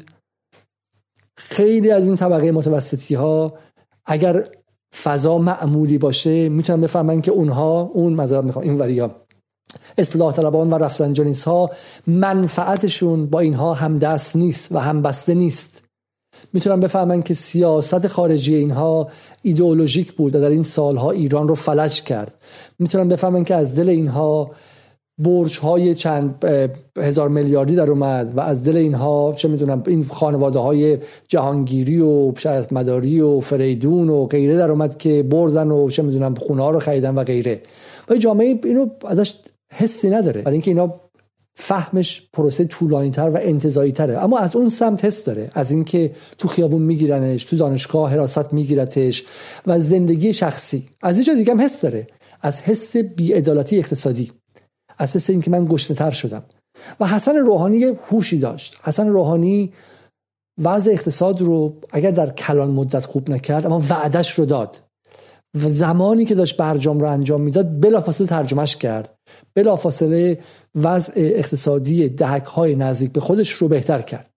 نه دهک های پایین ها دقت کنید که فیلم معروفی که از درباره بیژن نامدار زنگنه هست. زنگنه گفته که ما بنزین رو بهش گفتن که آقا اصلا طبقات محروم بنزین نمی‌خوان با لوازم نقل عمومی میرن. خب این گفته که ما مثلا اونا نیست. ما دهک هایی که به ما رأی میدن برامون مهمه نه بقیه. خب نه بقیه ما به خودمون. و اون احساس بهشون دارن که وضع شما داره بهتر میشه. و رئیسی این کارو نکرد. رئیسی این کارو نکرد. و من اینجا می‌خوام با شما صحبت کنم. یک سال پیش در چنین روزهایی دولت رئیسی دیگه شروع کرد به کار. ما برنامه هایی داشتیم در جدال. و اونجا گفتیم که رئیسی برادر من پدر من شما با 48 درصد انتخاباتی با مشارکت 48 درصد انتخاب شدی. این انتخابات خطرناک. این انتخابات می‌تونه هزینه ساز شه. بخشی از جامعه احساس می‌کنه که از یه جایی به بعد دیگه سوار قطار جمهوری اسلامی نیستش. برانداز لزوما نه. آیا الان این بخش میره و مثلا اسلحه دست می‌گیره و تو خیابون میجنگه؟ نه اصلا قرار نیست اتفاق بیفته. ولی احساس همبستگی منافع با نظام نمی‌کنه. اگه بتونه یه جایی لایی میره مالیات نمیده. اگه بتونه پول از کشور خارج می‌کنه. اگه بتونه خودشم بره مهاجرت می‌کنه. تو ایران هم مونده باشه مهاجرت ذهنی می‌کنه. یعنی انگار کسی که اونجا زندگی نمی‌کنه. بتونه به محیط زیست آسیب بزنه می‌زنه احتمالا. بتونه جایی فساد هم به کار بره می‌بره. خب فکر می‌کنه که این دیگی نیست که برای اون بجوشه؟ قهر کرده ناراحته. از کی به بعد؟ آیا مقصر جمهوری اسلامیه؟ نه لزوما. نه نه. حسن روحانی به این بخش دروغ گنده ای گفت. گفت بیا رأی بده به من. هم چرخ سانتریفیوژ رو میچرخونم هم چرخ اقتصاد رو. بعد این چرخ ها جفتشون پنچر شدن. و این بخش ها با خشم و با عصبانیت جدا شدن. چه وقتی این خشم زد بیرون؟ آبان 98 به بعد. برای اینکه اونجایی بود که دیگه امید اینها به اون روایت کلان از بین رفته بود. روایت کلان اصلاح طلبان از 96 97 به بعد متلاشی شد. برای اینکه آقای ترامپ با کمک بن سلمان پولی که خرج کردن اومدن و اون روایت کلان رو از بین بردن و نشون دادن که با مذاکره نمیشه تحریم رو برطرف کرد. اقتصادی هم که فقط نگاش به واشنگتن و به جهانی شدن و کار کردن با غرب باشه حالت فلج رفت. سیاست خارجی حسن روحانی نابغه اعظم جواد ظریف و غیره هم به گل نشست. خب به همین سادگی. و پایگاه اجتماعیشون هم رفت به حالت هایبرنیشن خواب قهر بعضی هم عصبانیت. ادهیشون برانداز شدن پیوستن به اعلی حضرت رضا شاه بزرگ دلغک چه می‌دونم سانی ادهیشون هم بی تفاوت شدن منفعل شدن. رسیدیم به کجا؟ به انتخابات 98 و بحث مجلس. رای ندادن. رسیدیم کجا؟ به انتخابات ریاست جمهوری 1400 رای ندادن. خب. ولی این وسط ها هر از گاهی خشمشون رو و ناراحتیاشون رو جاهای بروز دادن. سر دختر آبی اومدن و اون کاری کردن ما بهش میگیم اردوکشی مجازی. متحد شدن بسیج شدن نشون دادن که آقا ما نمیپذیریم ناراحتیم عصبانی هستیم. این بحث محسا امینی هم که تو همین الان من با شما حرف می‌زنم یک خورده میلیون توییت فقط براش زده شد. یه بخشش تروله یه بخشش ربات های سعودی هستن اسرائیلی هستن یه بخشش هم شهروندای عادی هستن. این جایی که منصه بروز خش و بی‌تفاوتیاشون میشه درسته؟ حالا ما پارسال با رئیسی گفتیم آقای رئیسی اینا به شما رأی ندادن. ولی شما این شانس رو داری که بعد از اینکه انتخاب شدی با اینها ارتباط گیری کنی. باشون صحبت کنی. بگی که من اگرچه شما به من رأی ندید از اون 48 درصد هم خیلی به شما رأی ندادن دیگه. 15 20 درصد به شما رأی ندادن. شما با 30 مل... با 30 درصد آرا انتخاب شدی کلا از مجموع آرا. ولی به بقیه 70 درصد بگی من درسته که به من رأی ندید شما. ولی من می‌خوام رئیس جمهور همه شما باشم. من نمی‌خوام کشور رو دو شقه کنم. فقط به اون 30 درصد خودم برسم. من می‌خوام بیام شما رو دی... ببینم. نمی‌خوام شما رو ندیده بگیرم. من می‌خوام بیام و خواستاتون رو بدم. و این یه شانسی برای جمهوری اسلامی بود. برای رئیسی بود برای کل نظام بود که اتفاقا به اون بخش نشون بده که دیدید بدون FATF بدون برجام میشه اقتصاد رو اداره کرد. دیدید میشه از اقتدار ایران در منطقه دفاع کرد. موشک نداد بره هسته نداد بره حزب الله نداد بره و همزمان هم در داخل گشتنه نبود توسعه هم داشت. دیدید دنیا فقط کت خدا و واشنگتن نیست بلکه میشه با کشورهای دیگه کار کرد. دیدید که جهان فقط آمریکا و چهار تا کشور ریغ ماسوی اروپایی نیستن که الان برای گاز زمستونشون موندن. و رئیس می‌تونست این کار انجام بده. و همزمان هم بگه دیدید من دیوار کشی نکردم. دیدید من اون حیولایی نبودم که اینها می‌گفتن. دیدید که مسئله مسئله دیوار کشی و بحث توسری زدن یا روسری یا توسری نبود. بحث این بود که در اون حرکت کلان ایران در مقام یک ملت به سوی آینده ما معتقدیم که ایران باید روی پای خودش بیسته. ایران باید منطقه رو از شر آمریکا خلاص کنه.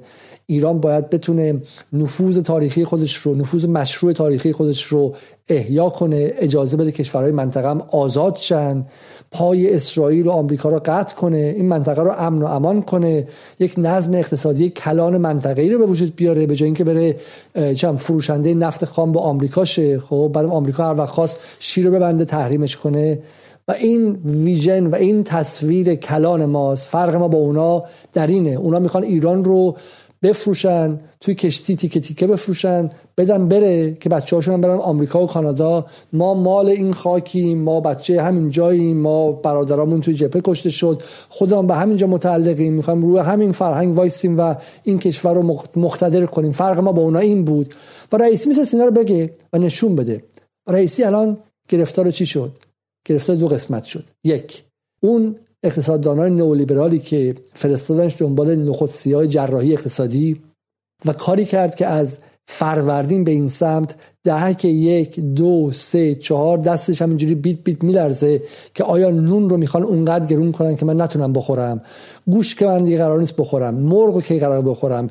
چایی می‌تونم بخرم روغن چی بشه و غیره. در حالی که رئیسی میتونستش که بهشون به این جامعه خسته ضرب دیده از چهار سال جنگ حد اکثری ترامپ و بولتون و پومپئو و بن سلمان یه سال دو سال مرخصی بده بهشون چهار تا کپون اعلام کنه بغلشون کنه در آغوش بکشه اون بخش های محروم رو و بگه تو یک سال تنفس کن یک سال گوش بخور تو هم مثل اون بالا شهری های نیاورانی که پروار شدن تو این سالهای تحریم و به قول فوربس تعداد سوپر میلیاردرهاشون بیشتر شد. تو یک سال دو وعده گوشت گرم بخور و بعد من جراحی اقتصادی می‌کنم. و رئیس این کارو نکرد. رفت زیر بلیت میر کازمی و همون کاریو کرد که آرزوی جهانگیری و آرزوی حسین فریدون و آرزوی شریعت مداری و آرزوی بیژن زنگنه بود. و بعد هم در کار فرهنگی به جای اینکه گشت ارشاد مدیران را بندازه برای اینکه کارت صد آفرین از چهار تا امام جمعه تندخو بگیره رفت که گفت من گشت ارشاد بیشتر می‌کنم. امام جمعه که اگر بیل بزنی معلوم میشه هیچ انقلابی نبودن. بیل بزنی کافی بود که کسی بزنه. اون کسانی که پشت این بحث حجاب هستن و یک روز میون اعتراض می‌کنن که چرا وضعیت خیابون ها اینجوریه بیل بزن به شرکت های بچه هاشون ببین که به کجا وصلن ببین که کدوم بخش ها رو دارن می‌گیرن و غیره. و اونها براشون مهم نیست که جامعه ایران صد پارشه هزینهش چی باشه هزینه بین‌المللیش چی باشه هزینه داخلیش چی باشه و دختر مردم در اونجا کشته بشه بقیه زنها احساس ناامنی کنن و غیره. همه حرف من اینه. همه حرف من اینه که اینها رو به حزب اللهی منصوب نکنید اتفاقا. اون حزب اللهی که رفت در جنگ 8 ساله کشته شد در سوریه کشته شد اون جنس حاج قاسم ها اونها برای این بودن که این ملت ملت باشه. برای این بودن که این ملت سیانت و کرامتش حفظ شه نه اینکه مثل دشمن رو زمین بکشوننش. و این دردناکه برای ما. چرا؟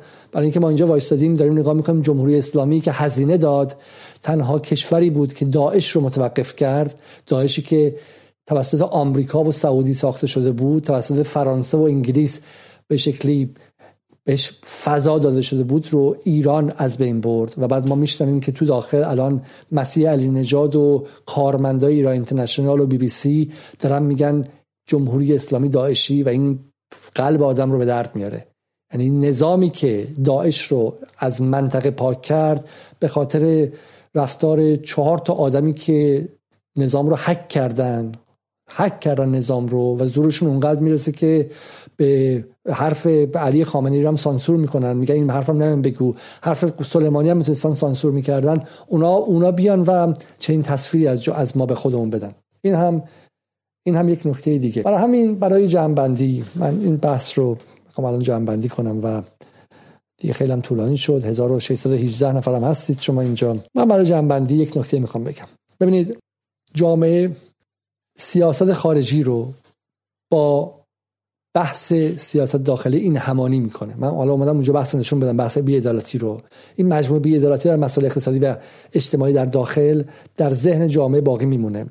و بعد احساس بی‌عدالتی در داخل رو به بیاعتمادی به سیاست خارجی و منطقه گره می‌زنه. یعنی چی؟ یعنی احساس می‌کنه که خب اینا که من تو خیابون کتک زدن اینا که من حقوقم بهم ندادن آخر ما اینا که من رفتم استخدام شم منو قبول نکردن یه خودی رو گذاشتن یه آقازاده رو گذاشتن. خب اینا احتمالا تو سیاست خارجی هم دارن اشتباه می‌کنن دیگه. اگه کسی بیاد تو گوش من بگه که آقا اینا تو سوریه و لبنان و غزه دارن شیطنت می‌کنن و خطا می‌کنن من این بیاعتمادی به کلیت نظام و اساس تجربه داخلی منو مستعد این می‌کنه که در سیاست خارجی به اینا بیاعتماد باشم. و اینجاست دقیقا که رسانه های خارجی وارد میشن. اینجاست که مسیح علی نجات وارد میشه. اینجاست که محمد بن سلمان خاشخچی کش و قاتل 300 هزار یمنی وارد میشه و با خرج کردن یه مقدار پول به من میگه که ببین اینا این کارا رو کردن اینا دشمن تو هم و غیره. از من یارگیری می‌کنه و من رو می‌ذاره مقابل خودم. از من انسانی می‌سازه که الان حاضرم که اگه بفهمم که ایران تحریم شده بهم شاید بر نخوره. خب یه جوری منفعل میشم و میرم توی زمین اونها وای میستم. این ستا به هم وصله. اینجاست که جدال توسط اون بخش های از جامعه که احساس بی‌عدالتی کردن شنیده نمیشه و گمان می‌کنن که یا ما مزدوریم یا پول گرفتیم یا به شکلی اجندای خاصی داریم هدف خاصی داریم و و غیره. منفعتی داریم. باور نمی‌کنن که ما در این در این جایی که ایستادیم احساس می‌کنیم که اون سیاست خارجی استقلالگرا نفعش خیرش چنان زیاده چنان می‌تونه در که, که 20 سال دیگه اصلا مسائل دیگر به رواداری و در سبک زندگی رو اصلا میشوره می‌بره. ایرانی که بهش 5 سال حمله نشه ایرانی که 5 سال زیر فشار خارجی نباشه هم در اقتصاد من مطمئنم راه خودش رو باز می‌کنه. همین که این جامعه رو من انقدر قدرتمند می‌دونم که مطمئنم 5 سال فشار غرب روش نباشه 5 سال سایه نحس آمریکا و پایگاه سیاسیش روی سر ایران نباشه کارگران ایران سندیکاشون رو می‌سازن. و سهمشون رو می‌گیرن. جوانان ایران میجنگن خودی غیر خودی رو ور میدارن زنان ایران وای میسن از کرامتشون دفاع می‌کنن. من به این معتقدم. من به این علت از اون اصولگرایان و انقلابی که با فرهنگشون اینقدر فرق دارم فکر می‌کنم که اونها بیشتر به نفع ایرانن. چون اون سیاست خارجی استقلالگرا اهمیتش صدها برابر مسائل دیگه است. اگر اون باشه بقیه اتفاق خواهد افتاد. اگر اون نباشه اگر یه برجام دیگه بیاد که بعد به تحریم های ایران منجر شه بعد به جنگ داخلی منجر شه بعد به فشار حد اکثری منجر شه به آبان 98 منجر شه بعد بعد دیگه اصلا از ایران چیزی نمیمونه که بخواد حالا نگران کرامت زن یا کرامت مرد یا غیره باشیم. خب برای اون برای ما بنیانه. ما معتقدیم امنیت بنیانه. خب؟ اما این اعتقاد فلسفی ماست. در ابعاد فلسفه سیاسی آیا ما می‌تونیم این رو منتقل کنیم به جامعه به شهروندان؟ نه. آیا افکار عمومی می‌تونیم قانع کنیم؟ نه. چون افکار عمومی در صد کلان با قلبش فکر می‌کنه با حسش فکر می‌کنه با تجربهش فکر می‌کنه. و اینجاست که من معتقدم آقای رئیسی این شانس رو داشت و هنوز هم داره. من نمی‌خوام رو به عقب حرف بزنم. رئیسی این شانس رو داره که از این مردم یارگیری کنه. از این مردم یارگیری کنه و بهشون بگه که ای مردم اونها اینها. اینها داشتن ایران رو حراج می‌کردن. داشتن ایران رو کاری می‌کردن که به جنگ داخلی بکشه. آبان 98 یادتون بیاد. آبان 98 اوج سیاست های کلان حسن روحانی بود. با برجام ایران رو فلج کردن منتظر اروپا ماندن هیچ ایده دیگه ای نداشتن و بعد هم مردم فقیر به خیابان آمدن. همزمان هم همچنان داشتن با سیاست نئولیبرالی انجام می‌دادن. سر واکسن یادتون بیاد سیاست نئولیبرالی سیاست حسن روحانی بود. خب حس... رئیسی این شانس داره که این گفتگو رو با جامعه انجام بده و ازشون یارگیری کنه. و من امیدوارم که این کار انجام بده. برای اینکه اصلاح طلبان در حال حاضر هیچی برای از دست دادن ندارن. اصلاح طلبانی که ما گفتیم گفتیم که خروجشون در سال 1400 از سپر سیاسی هم به نفع ایران بود هم به ضرر ایران بود. به نفع ایران بود چون اینها ایران نمی‌فهمن اینها گلوبالیستن. اینها نگاهشون جهانیه. دنبال انحلال ایران در نگاه جهانی هستن. و براشون مهم نبود. براشون پروژه خودشون مهم بود. در ذهنشون یک توسعه است. توسعه مدل دهه 90 میلادی. اون بعد انجام شه. قوانین IMF غیره و غیره. براشون چیز دیگه مهم نیستش. از این نظر به نفع ایران بود که یلتسین ها به قول معروف سایهشون سایه نحسشون رو از اون سیاست ایران برداشتن. اما سی میلیون 40 میلیون جامعه سی میلیون جامعه بدون نمایندگی سیاسی باقی موند. احساس کرد که من سرگردانم. دیگه نماینده سیاسی در سپهر بالادستی قدرت ندارم. و این چه اتفاقی بعد میافتاد؟ بعد بلافاصله نظام برای نماینده سیاسی میساخت. یا رئیسی اینها رو میپذیرفت. رئیسی آغوشش رو برای اینها باز می‌کرد. میگه آقا شما بیاین سمت من. من من رئیس جمهور شما. شما مردم منید. اصلا شما مردم حسن روحانی نبودید از اول. گولتون زده بود خب؟ حسن روحانی منافع شما رو تامین نمی‌کرد. من می‌خوام منافع شما رو تامین کنم.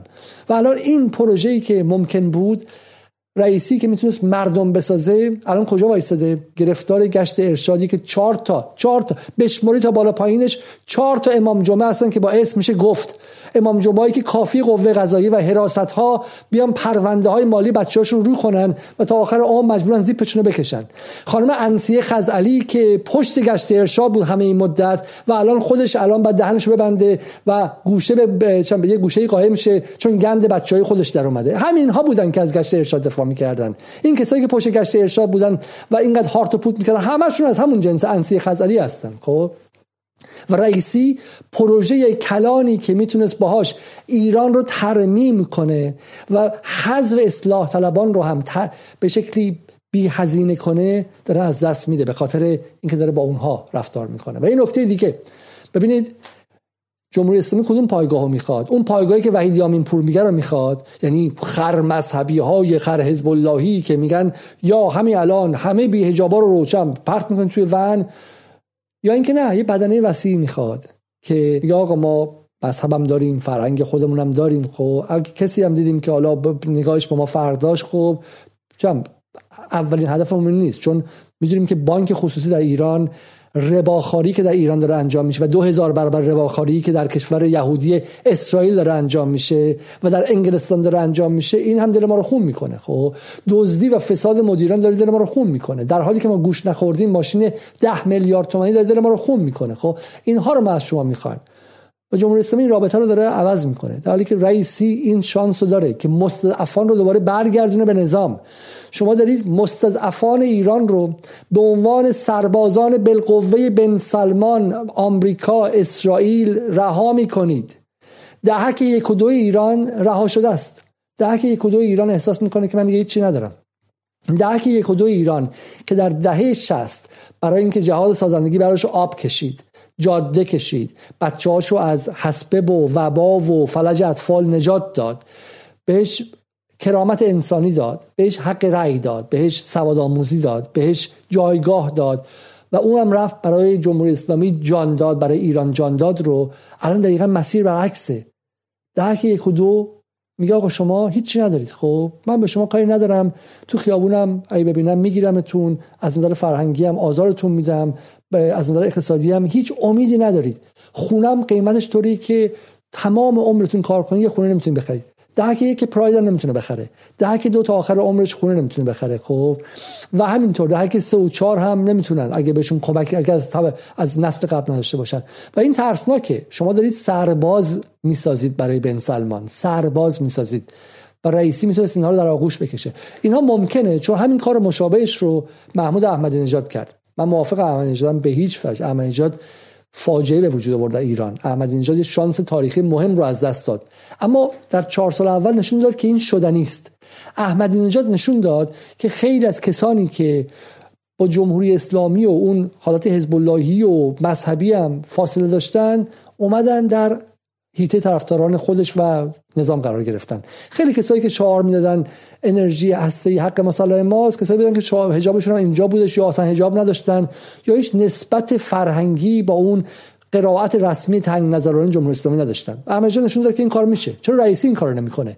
چرا رئیسی نمیاد و از این جمعیت سرگردان که یک سرشون رو به ریاض داره میره. یه سرشون رو به شازده رضا پهلوی عقب مونده داره میره. یه سرشون داره گیج می‌زنه که باز اصلاح طلبا بیان فریبش بدن و با پروژه برجام دو سه بخوان بیان و ازش یارگیری کنن. رئیسی می‌تونه از همه اینها یارگیری کنه. این شانس رو داشت و من اصلا باورم نمیشه که برای چیزهایی به این کوچیکی داره این امکان رو از دست میده. و جمله آخر جمله آخر این که اصلاح طلبان از آبان 98 مطمئن شدن که این پروژه شکست خورده. چه کردند؟ از آبان 98 رفتن کنار. اولین اتفاق هواپیما اوکراینی بود.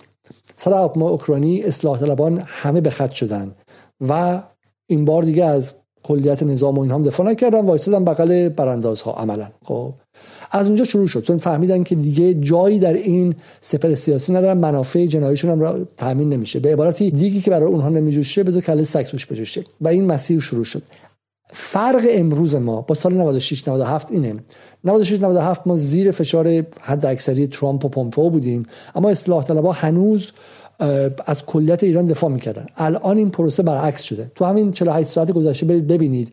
کسانی که دارن در خشم طبیعی و ارگانیک موجود از مرگ یا قتل محسا امینی میدمن و اون رو چندین و چند برابر می‌کنن. فقط مسیح نجات اینترنشنال و بی بی سی دیگه نیستن.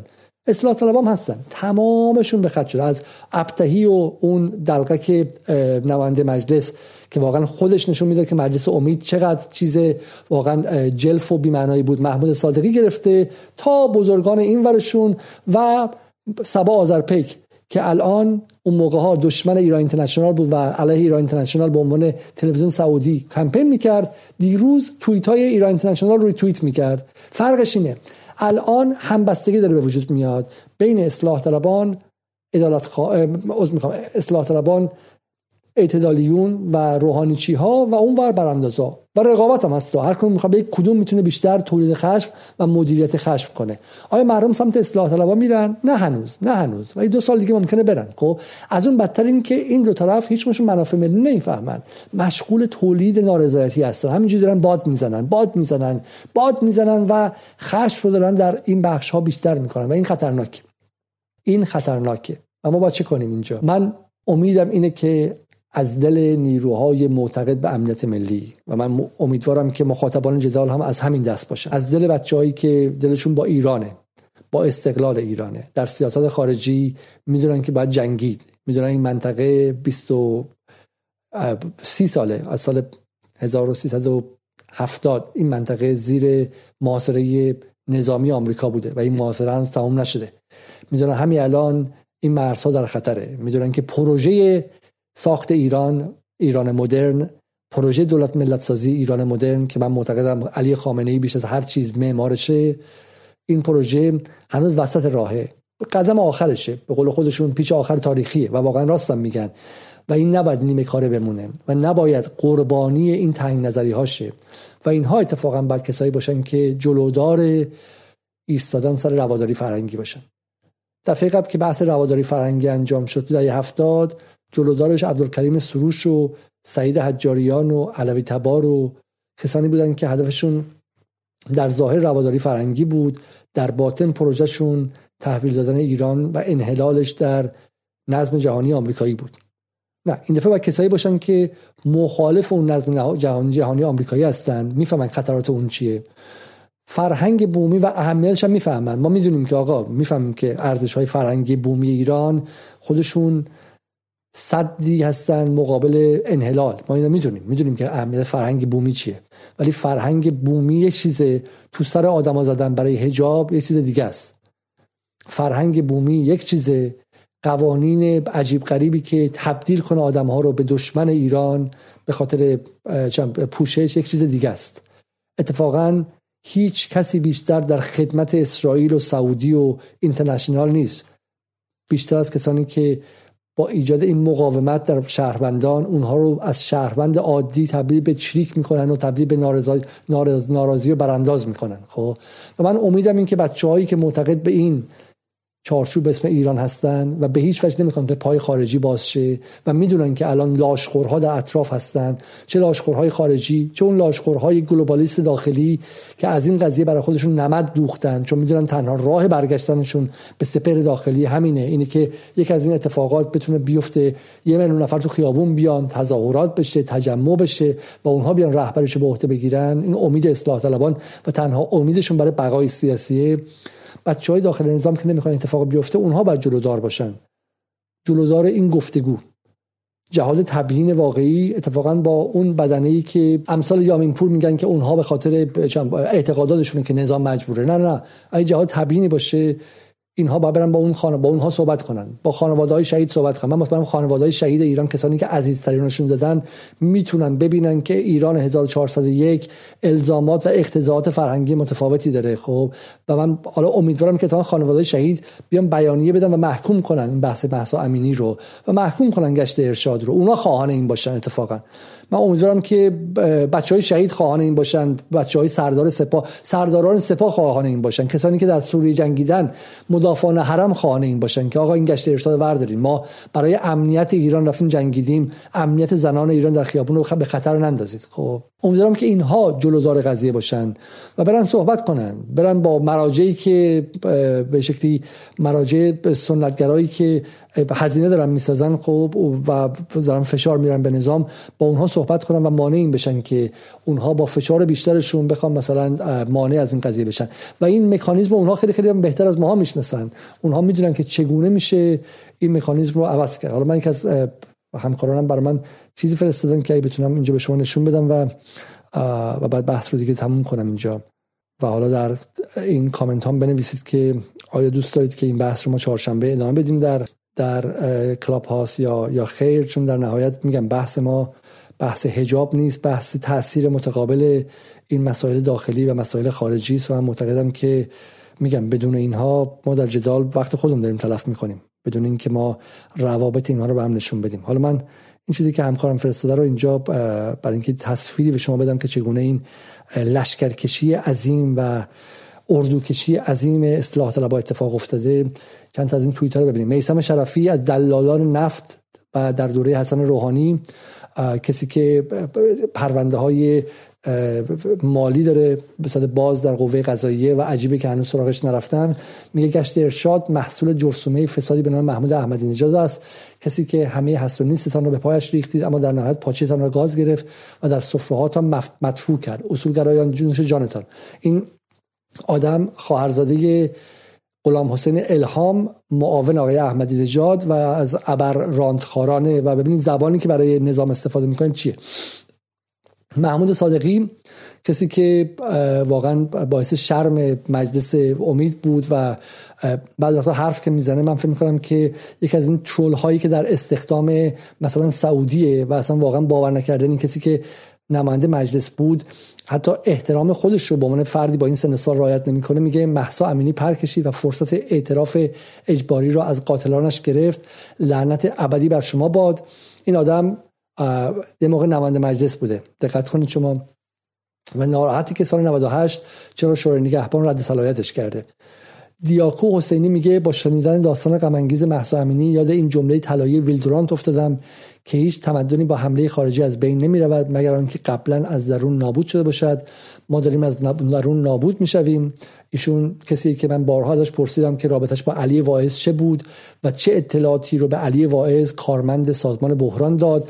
در دوره مذاکرات برجامی و ایشون هنوز به من پاسخ نده آیه عبدالله مؤمنی میگه که امروز محسا امینی فرد سایر فرزندان ایران احسان سلطانی کسی که مدارک رسمی ایران رو به گفته خودش دزدید و به خارج از کشور برد به عنوان کسی که افسر در صدفان دوم سپاه بود و اطلاع سپاه بود میگه سفر رئیسی به نیویورک باید برایش تبدیل به جهنم شود.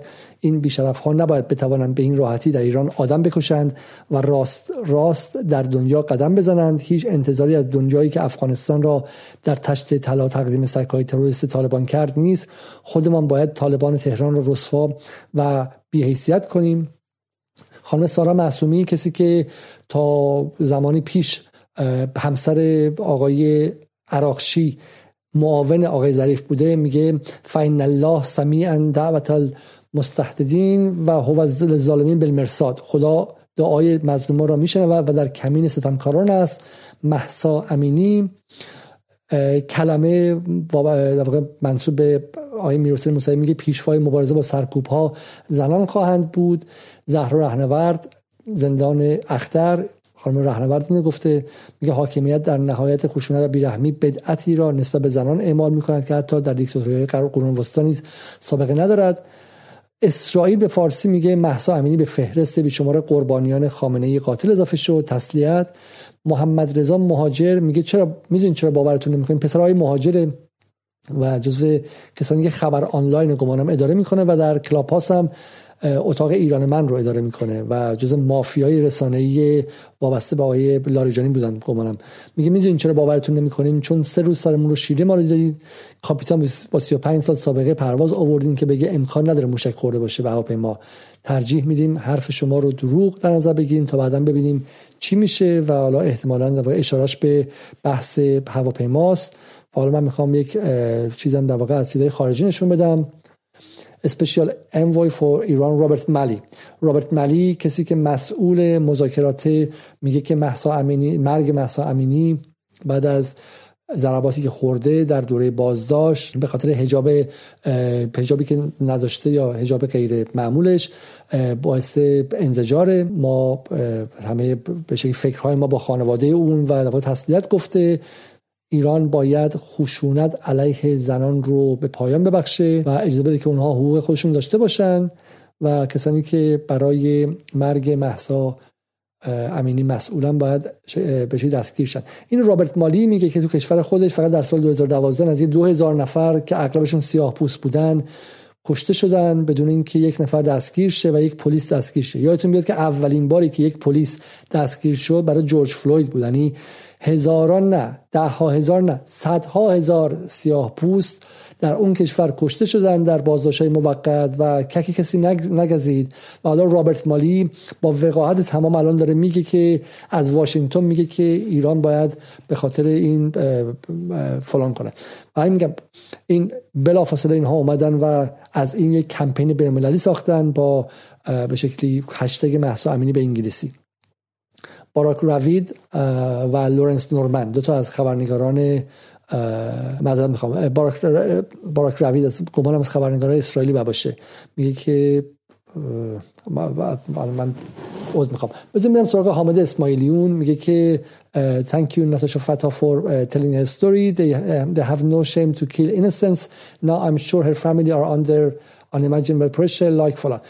حامد اسماعیلیون هم به انگلیسی نوشته محسا امینی رو و داره میگه که مطمئنم خانواده زیر فشار زیادی هستن که واقعیت رو نگن مثل خانواده کشته شدگان اوکراینی. و این نکته جالب همینه دیگه.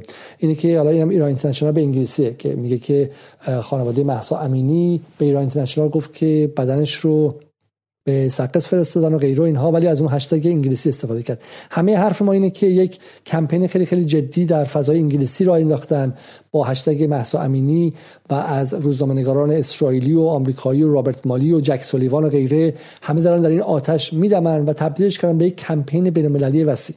من این نکته پایانی هم بگم و اون هم این که در واقع حالا جالبش همینه اینکه که خبرنگاران برجامیست ایرانی هم به اینها پیوستن.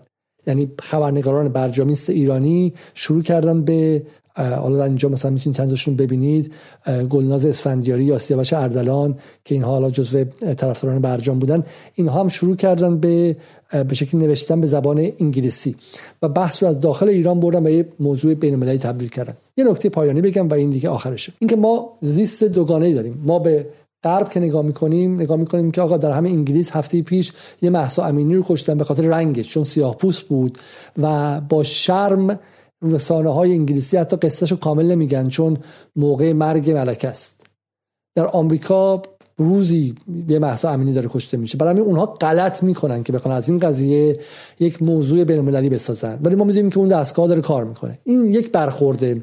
یعنی ما خودمون سپر می‌کنیم مقابل اون حمله بین المللی در فضای انگلیسی. ولی همزمان هم داریم در داخل میگیم که ادعی دارن با اونها پاسکاری می‌کنن.